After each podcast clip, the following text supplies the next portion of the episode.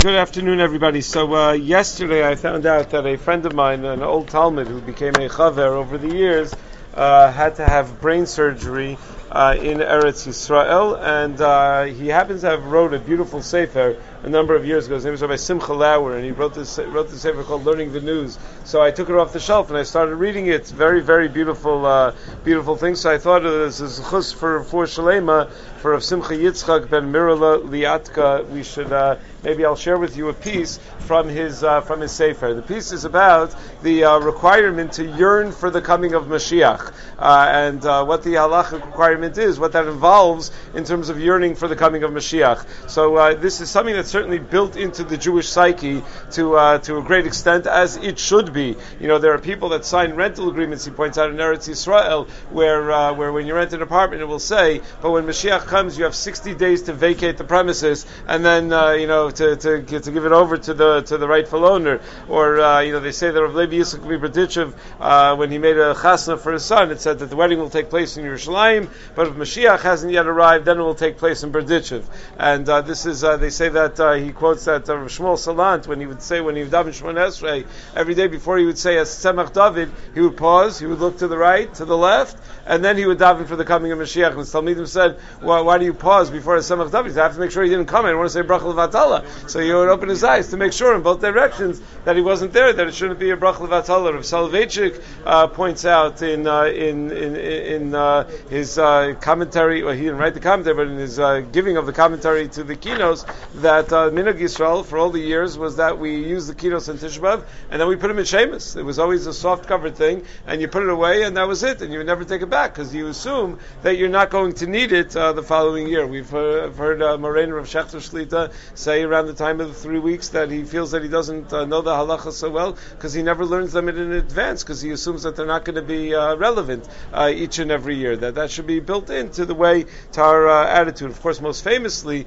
uh, the story they tell about Ramesha Feinstein that Rabbi Tendler Zechron Vracha used to say that when Ramesha needed a certain procedure, he needed a pacemaker installed when he was in his older years, so he was refusing to do it, even though the doctor said he needed to do it. And uh, Rabbi Tendler pushed him. Why, why, why doesn't he want to do what the doctors say? You, you have to listen to what the doctors say.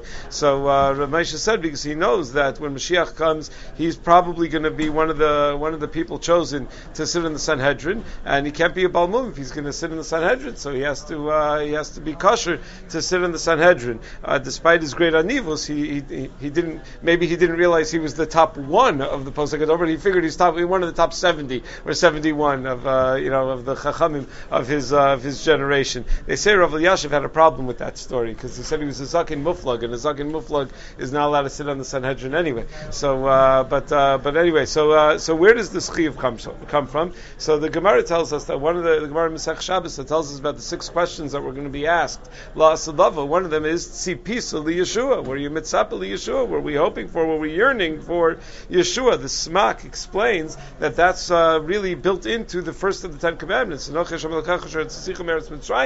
is why do we have to remember that Hashem took us out of Mitzrayim? It was for a plan. It was because there's good, there was a Gula and there will be a Gula. We're supposed to remind ourselves that we're supposed to yearn for that Gula. And of course, most famously, the Rambam in the 12th of the Yikare Ha'emuna says that we have to uh, believe in Mashiach and not only believe in Mashiach, but we have to yearn for Mashiach. And if we don't do that, then a person is not Bikoris in the uh, in the uh, the opinion of the Rambam, which is what Klal Yisrael Paskins like. Not only that, the era of uh, of Yemosa Mashiach is going to be one where everyone is going to recognize uh, Hakadosh Baruch Hu. So if a person is not yearning for Mashiach, it means he's very comfortable living in a world where not everybody recognizes Hakadosh Baruch Hu. That he's perfectly happy with the level of Chilul Hashem that exists, a, a lack of uh, recognition of Hashem's presence in the world. So part of the reason to yearn for Mashiach is to yearn for. We have to know what we're yearning for. What is it that we're looking for? What is it that we're waiting for? So Mashiach is going to be some of the Rambam writes who's going to be a big tzaddik who has uh, the Ruach of Hashem, and his uh, goals are going to be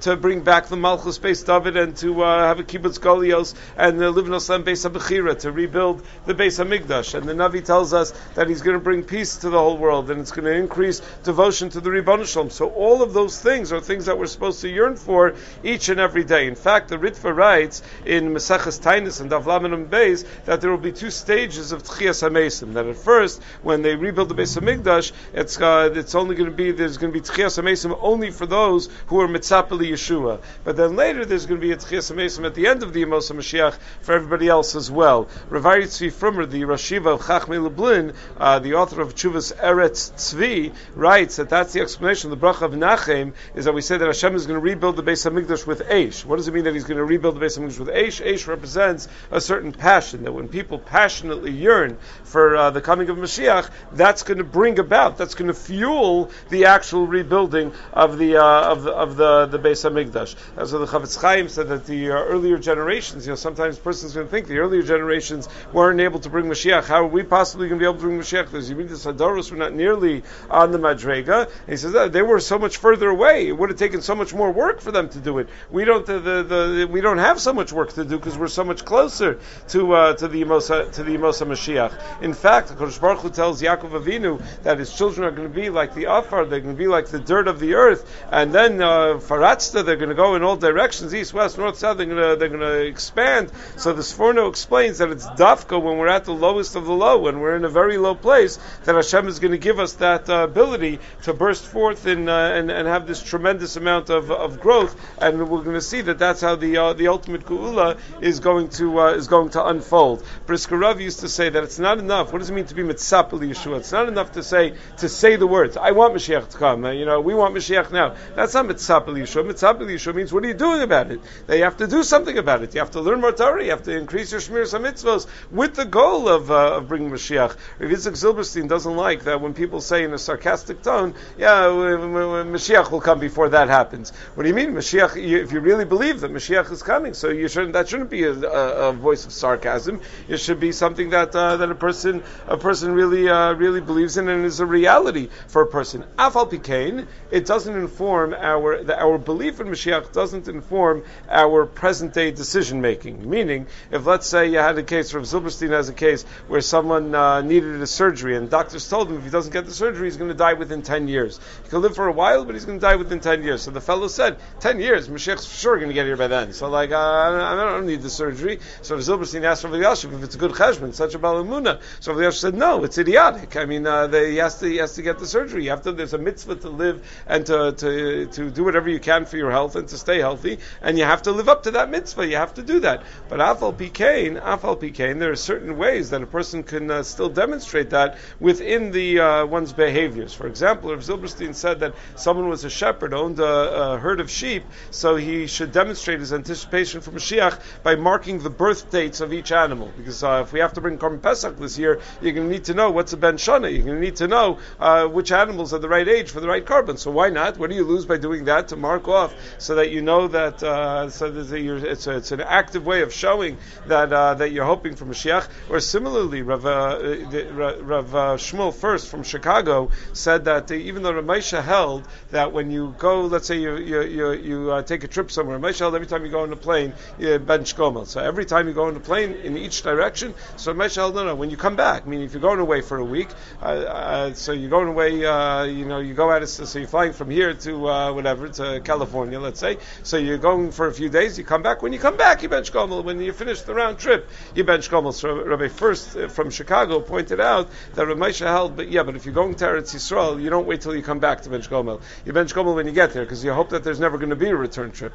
The idea is that uh, that you plan on staying there. Elamai, if uh, Mashiach doesn't come and there has to be a return trip, there will be a, a return trip. So he actually held that. He said that uh, held that way. Halacha lemaisa. Uh, in Shulchan Aruch it says that every Jew should always feel a certain sar over the loss of the Beis Hamikdash, and the Mishnah said that's why la halacha before benching you're supposed to say al naros bavel on weekdays and on Shabbos and Yom Tov you're supposed to say shir malos. In fact, the Gemara says a person uh, even though we, we're mitzapel Yeshua and we hope for Yeshua, the Gemara Mesech Sanhedrin Daf Zayin says that we're not supposed to be mechashiv esaketz. We're not supposed to uh, make calculations about when Mashiach is uh, has to come or must come by. That's never ended well for Klal Yisrael when people did that. Uh, however, one of the ways that we prepare is to learn the proper things also. The Chafetz Chaim started a Kol Kachim not just because he thought that Kachim was a Meis Mitzvah that nobody was learning, but because he felt that what's going to happen, the Beis Hamikdash, Baruch is going to give us a Beis Hamikdash, and we're going to say, thank you so much. Now what do we do with it? We have no idea what to do with this thing.